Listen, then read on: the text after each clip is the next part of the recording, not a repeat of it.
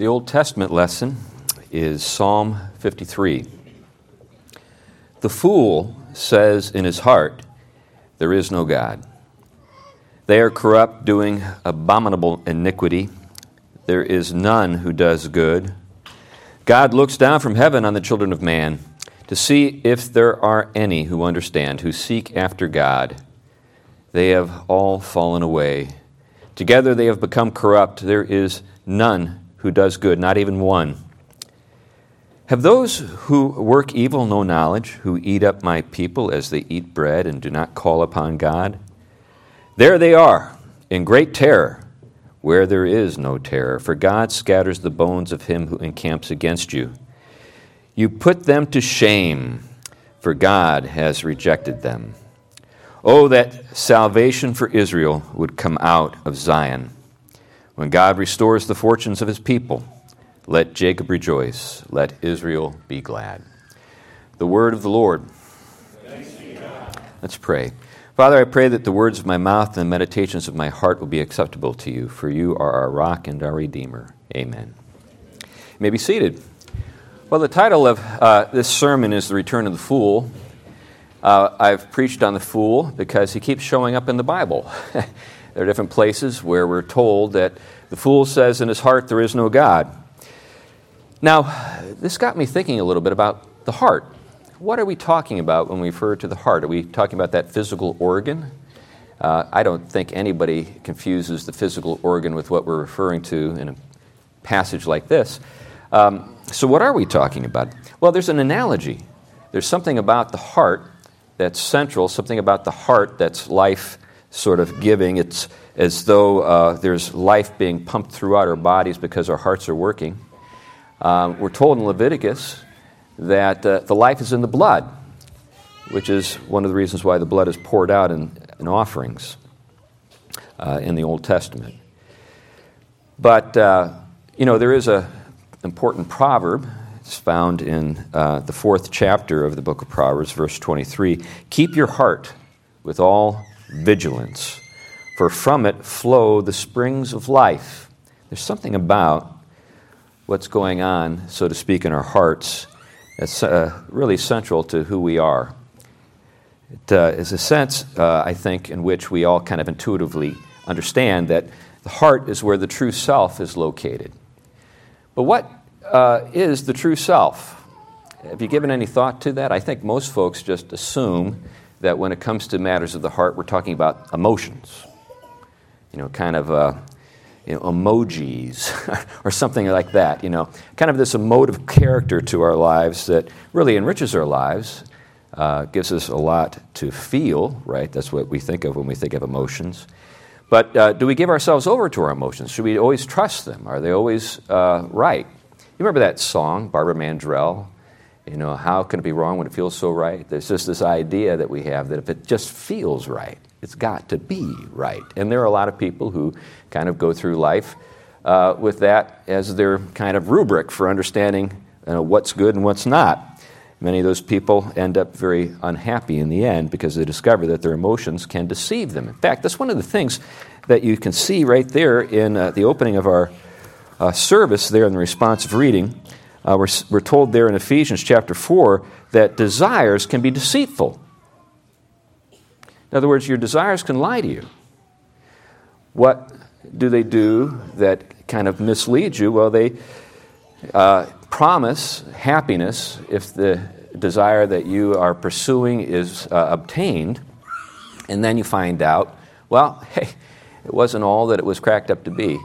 You've heard about all these folks that have won the lottery, right? And how they die miserable and friendless and, and in poverty. they thought that, that, uh, that money would make them happy. They thought that you know, hitting the jackpot, getting millions of dollars would just you know, be the end of all their troubles. And then they discover that everybody has money trouble. There's the trouble that you have when you have no money, and then there's the trouble you have when you have too much money. and there's always a money problem in life. And a lot of uh, the sort of the difficulty that, that you discover when you have too much money is uh, there are a lot of people out there who are false friends and like being around when they can get something from you. And then they're gone when the money's gone. And you get what I'm getting at. There are a lot of things uh, in the course of our lives that we long for, that if we were really to get them, they'd make us miserable. And God, in His mercy, keeps you poor or keeps you from hitting the lottery. Or, in, in other words, uh, there's often more wisdom at work in the course of our lives that's uh, uh, at work not because we're exercising wisdom, but because God is using His wisdom to guide us in ways that we can't fully appreciate.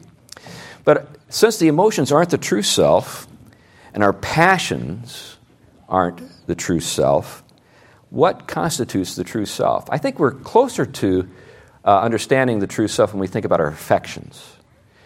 St. Augustine talked about how important it is to get your affections in the right order, to love things in the order that they should be loved. Think about all the things you can love. I mean, I love Chunky Monkey ice cream. I really do. I love my wife. You get the point. My wife knows that I love her more than Chunky Monkey ice cream. It's close. And then, of course, there's God. We're to love God with all the heart, soul, mind, and strength, right? That doesn't mean there's no love left over for anybody else. It just means that because we love God the way we should, we can love our wives or husbands the way we should. We can love our mothers and fathers the way we should. We can love chunky monkey ice cream appropriately. you get the drift. You've got to have things in good order. But what that implies is that you can exercise judgment. Can you see what I'm getting at? You can exercise judgment to discern what's truly worth loving and to what degree. So, the heart then isn't just something that's a motive in character, it's not merely the affections. There is a sense in which wisdom, reasoning power, judgment also reside in the heart.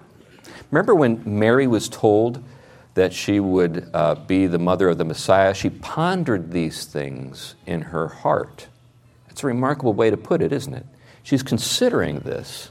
She's valuing the promise. She's seeking to understand its significance. She's evaluating it. She's, she's discerning its value. And this is occurring in her heart, not just in her head.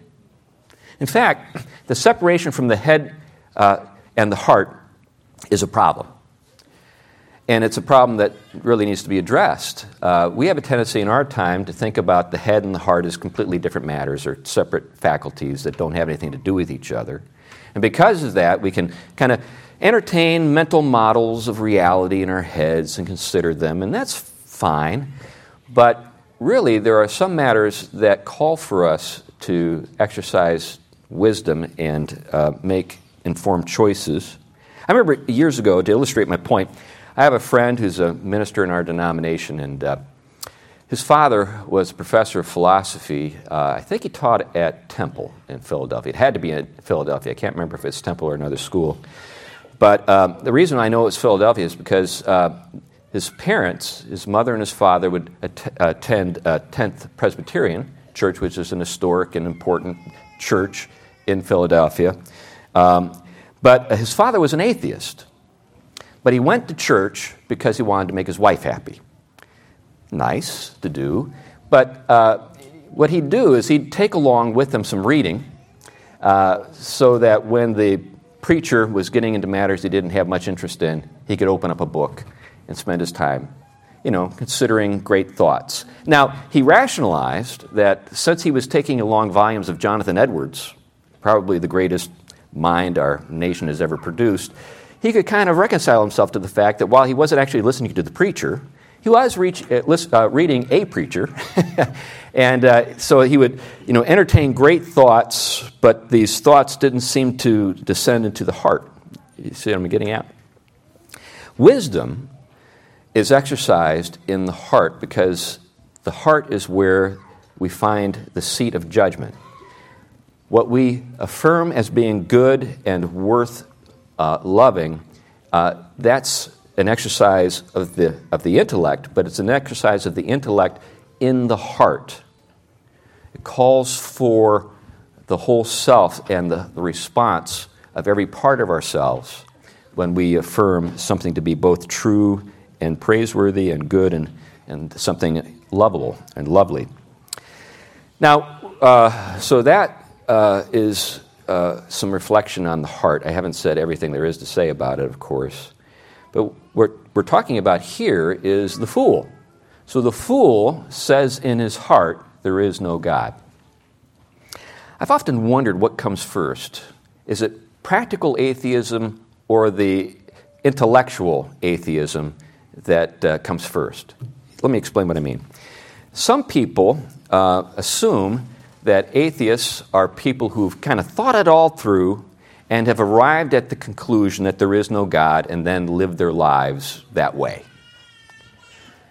But is that really the way it works? Or are people practically atheists in the sense that they behave as if there is no God, find themselves confronted with the prospect that there is a God, and then don't want there to be a God, and then come up with arguments to sort of satisfy their desire for there not to be a God. My own experience is the latter. Most often, that's the case. Uh, it's a chicken and the egg thing because we can say, well, you know, you can start with a denial of the, of the truth that there is a God, and of course that'll lead to certain consequences. But you can also begin with just behaving as though there is no God, and then work up reasons for there to be no God because we have a conundrum that we face as human beings, and it's this it's innate knowledge. Now, innate knowledge is a, a, a, a matter that's, that might seem esoteric, philosophical in character, but it's not really all that hard to understand. Both Socrates and John Calvin maintain that there are just some things that you just know. You just know. You don't even have to like argue yourself into those things. You just know. For one, for one thing, we all know that there is a God. We just know it. We're made in the image of God, so we have that cheat sheet that you found in the back of your math book when you were in school, at least back the, when I was in school, with all the answers.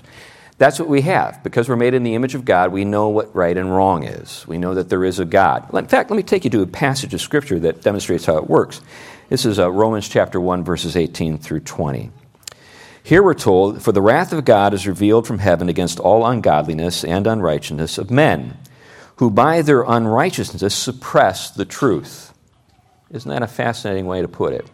It's because they know what's right that they don't want something to be right and they suppress it. In other words, we're not told that they're uninformed. It goes on to say, For what can be known about God is plain to them, because God has shown it to them. For his invisible attributes, namely his eternal power and divine nature, have been clearly perceived ever since the creation of the world in things that have been made, so they are without excuse. Or without excuse. We know that there is a God, but we don't want there to be a God because we also know that we're sinners. We're sinners. We can think back upon many uh, times in our lives when we're honest with ourselves and say, you know what? There was a thing I should have done and I didn't do it. or there was something I shouldn't have done and I did it. And that knowledge of the self, in light of the knowledge of God, puts us in a position that's very uncomfortable. And how we address that discomfort helps to explain a lot of crazy stuff. For example, virtue signaling.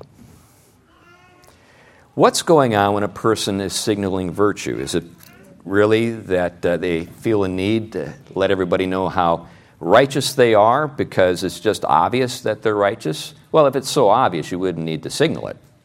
You need to signal it because, well, for one thing, no one really believes it, and you're not really sure yourself. so you're trying to demonstrate that you're better than you are. This is what self righteousness is it's a way of dealing with this, with this conundrum, this, this conflict that uh, we all feel or experience because we know that there is a God and we know we're not on good terms with Him because we haven't done what's right. So, this innate knowledge leads to uh, a kind of self righteous approach to life, where we're always trying to prove that we're really better than we know we are. We're trying to get other people to say, You're a good person, so that we can suppress this knowledge of our unrighteousness. You see how it works? This is the psychology of sin, kind of eating away at us from the inside.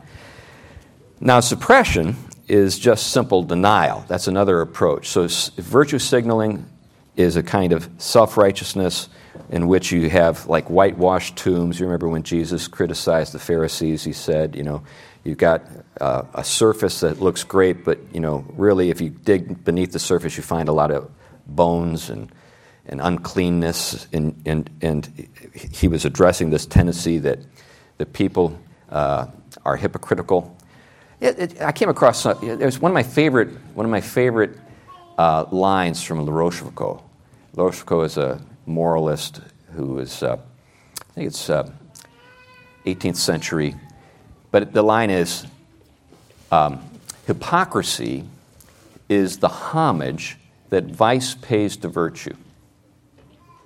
Hypocrisy is the homage that vice pays to virtue. In other words, when a person is vicious, when a person is guilty of sin or of vice, he doesn't like just like, hey, that's me. What does he do? he pretends he's something he's not. And what does that demonstrate? That the person knows what's right. The person knows what's right. So the homage that vice pays to virtue is that vice can't be honest. Vice always has to engage in some kind of cover up. We saw it in the Garden of Eden. You saw it in your own life. You've seen it with your kids. It's just all around us. It's the case with me too. I'm just like you. Now, suppression, one of the ways that we can suppress the knowledge of the truth is through atheist, or sort of atheism, and sort of a, an approach to the life of the mind in which we uh, engage in either in a sort of the, the work of um, suppressing the knowledge of God by accusing Him of unrighteousness. Have you ever noticed that that atheists are really worked up about there not being a God? It's a fascinating thing to think about, isn't it? Uh, if there's no God, then what are you so worked up about? Uh, why are you so angry? Well, I'm angry at God for being God, and that's why I don't believe in Him. that's, kind of the logic of it. Um, and we see it in the garden when the tempter, the serpent, addresses Adam and Eve. What does he say? He accuses God of being untrustworthy. He says, essentially, that God is trying to mislead you, He's lying to you. The reason why you're not supposed to eat of the tree of, of, of, the knowledge of good and evil is because you'll be like God, and He doesn't want that. He doesn't want any competition. That's what's really going on, so go ahead and eat.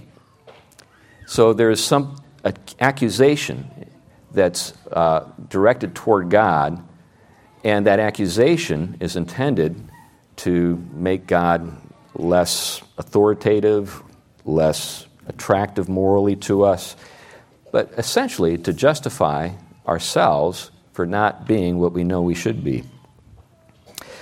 Those are, of course, the wrong ways to deal with this problem. I'm going to get to the right way uh, before I'm done. So hold, you know, just wait, hold on.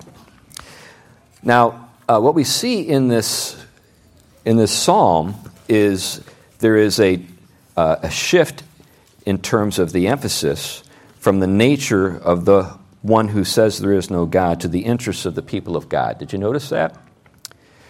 Uh, we see that occur uh, between verses 3 and 4. So in the first three verses, we see uh, the unworthiness of those who are, uh, uh, you know, people who deny the truth that there is a God. There's a, a, a sense in which uh, they're noted as being corrupt and, and abominable, without understanding. They've fallen away, they're corrupt. Then in verse 4, we see the psalm direct our attention toward the interest of those who are righteous. Have, they, uh, have those who work evil no knowledge, who eat up my people as they eat bread? In other words, God's people. This is a, this is a, a matter that God has taken up. He wants to address this fact that, that his people are suffering at the hands of those who uh, do not call upon God. And then he goes on to talk about uh, how they are in uh, terror when there is no terror. And, and there's a kind of interesting psychology that's at work in all of this. Um, there's a, a sense in which this, as we see in this uh, passage, that the, that the wicked, because their own conscience makes them uh, uncomfortable, are prone to flee at the uh, appearance of authority. Um, Proverbs chapter 28, verse 1 puts it this way The wicked flee when no one pursues, but the righteous are bold as a lion. Isn't that a remarkable contrast? I remember uh, having an experience uh, that, brings this to mind. I, was asked by a friend to uh, look in on his son uh, while he and his wife were on vacation. The son didn't go with them on vacation because he was a, a high school football star and um, had some games to play, and so consequently stayed home. My job was to look in on him uh, occasionally and make sure he stayed out of trouble. And I remember it was a Friday night, and there had been a game. And I thought to myself, ah, I wonder what he's up to now. So I went over to the house, and sure enough, what I suspected was the case house party. Football team, cheerleaders, they were all there. The entire house was just packed. And I remember going into the house, and it was as though I was Darth Vader and the Imperial March, you know, just kind of began, and I just said, Aha! And then it was amazing. People literally jumped out windows every exit in the place just burst open as kids ran into the streets and jumped into their cars and spun out, you know, and just peeled out, try to get away. I just walked through the house with a big smile on my face. Ah! ah! They fled. Now, I'm not that big. I'm, you know, maybe, you know, six, uh, and I'm not six feet. I'm, I mean, 5'11 on a good day. And, uh, and these guys were bigger than me, but they were scared to death of me in that moment. Why? because I was the personification of righteousness, a light shining in the darkness. And they just could not bear the light. They had to flee. They also knew that their parents would be upset if they learned about what was going on. But that's the way it works. Uh, they are in great terror where there is no terror. God scatters the bones of him who encamps against them put to shame, for God has rejected him. You know, folks who are fleeing God, who uh, are guilty of the wickedness of consuming uh, the innocent uh, as they pursue their wicked schemes, these are people that God vindicates. Even though uh, these people don't want there to be a God, there is a God. Uh, God is on their do not call list, right? You know, when God addresses them, they put the phone on silence or they you know, say this is uh, junk mail and uh, report it. you get my drift. That's what people do. They reject uh, the Lord, uh, but the Lord attends to them because he cares about his people. You remember the episode where the Apostle Paul is uh, confronted by the Lord on the road to Damascus? And what's he on his way to do at that point in the story. He's on his way to Damascus to take believers into custody and to bring them back to Jerusalem to face trial. Remember that? When the Lord appears to him, he says to Paul, uh, at this point, Saul, Why do you persecute me? Isn't that a fascinating statement? Why do you persecute me? Saul might have responded, Well, I wasn't really going after you. I was going after those people. Instead, he says, Who are you, Lord? And then the Lord says, I am Jesus, whom you are persecuting. Isn't it fascinating that the Lord takes it personally when his people are oppressed, when his people suffer injustice? The Lord takes it personally. It's not just the, it's just not just uh, sort of him coming to the rescue when it comes to people that he feels bad for. No, he, he takes it personally. And we see that in this, uh, in this psalm. God scatters the bones of him who encamps against you, puts them to shame, for God has rejected them. They think they've rejected God. Isn't that a remarkable thing to also take into consideration? They think that they're in the position to reject God. But what's demonstrated through their behavior is that God has rejected them. And the way the, the whole psalm ends is uh, with this in verse 6 Oh, that salvation for Israel will come out of Zion, when God restores the fortunes of his people. Let Jacob rejoice, let Israel be glad. Now, I noted earlier that uh, even though uh, we can say there are people out there who formally reject God, who self identify as atheists, nevertheless, we all know what it's like to behave as though there is no God. And we can find ourselves tempted to address the problem just the, like other people do through virtue signaling or through suppressing the truth and unrighteousness. But how are we supposed to go about it in the right way? How do we address the problem of that, you know, that we face when we both know that God is righteous and we're not?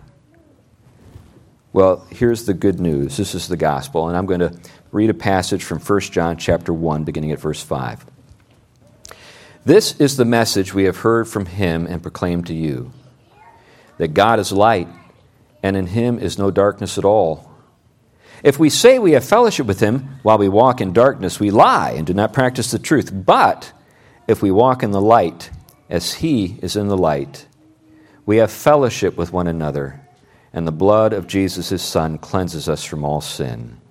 If we say we have no sin, we deceive ourselves, and the truth is not in us. If we confess our sins, he is faithful and just to forgive us our sins and to cleanse us from all unrighteousness. When we fess up, when we step into the light, instead of just seeing our sins come to light, we actually see those sins cleansed. We actually see them covered because of the blood that Christ spilled on our behalf. We're afraid to step into the light because we're afraid of condemnation. But if we remain in the darkness, the condemnation remains. It's only by stepping into the light, because the light and the forgiveness occupy the same space, the cleansing and the light occupy the same space, that we are cleansed, that the problem is addressed. And it's because of the grace of God.